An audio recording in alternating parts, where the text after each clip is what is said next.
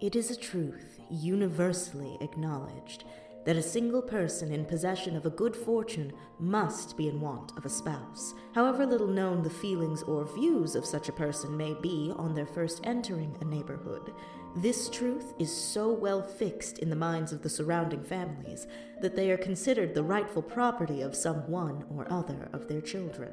My dear Mr. Bennet, have you heard that Netherfield Park is let at last? I have not. But it is. Do you not want to know who has taken it? You want to tell me, and I have no objection to hearing it. Oh, why? My dear, you must know. Mrs. Long says that Netherfield is taken by a young man of large fortune from the north of England. That he came down Monday in a chaise and four to see the place, and was so much delighted with it that he agreed with Mr. Morris immediately that he is to take possession before Michaelmas, and some of his servants are to be in the house by the end of next week. What is his name?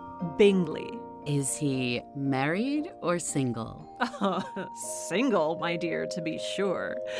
A single man of large fortune, four or five thousand a year. What a fine thing for our children. How so? How can it affect them? my dear Mr. Bennet, how can you be so tiresome? You must know that I am thinking of his marrying one of them. Is that his design in settling here? design. Nonsense. How can you talk so? But it is very likely that he may fall in love with one of them, and therefore you must visit him as soon as he comes. I see no occasion for that. You and the children may go, or you may send them by themselves, which perhaps will be still better, for as you are as handsome as any of them, Mr. Bingley may like you the best of the party. oh, my dear, you flatter me.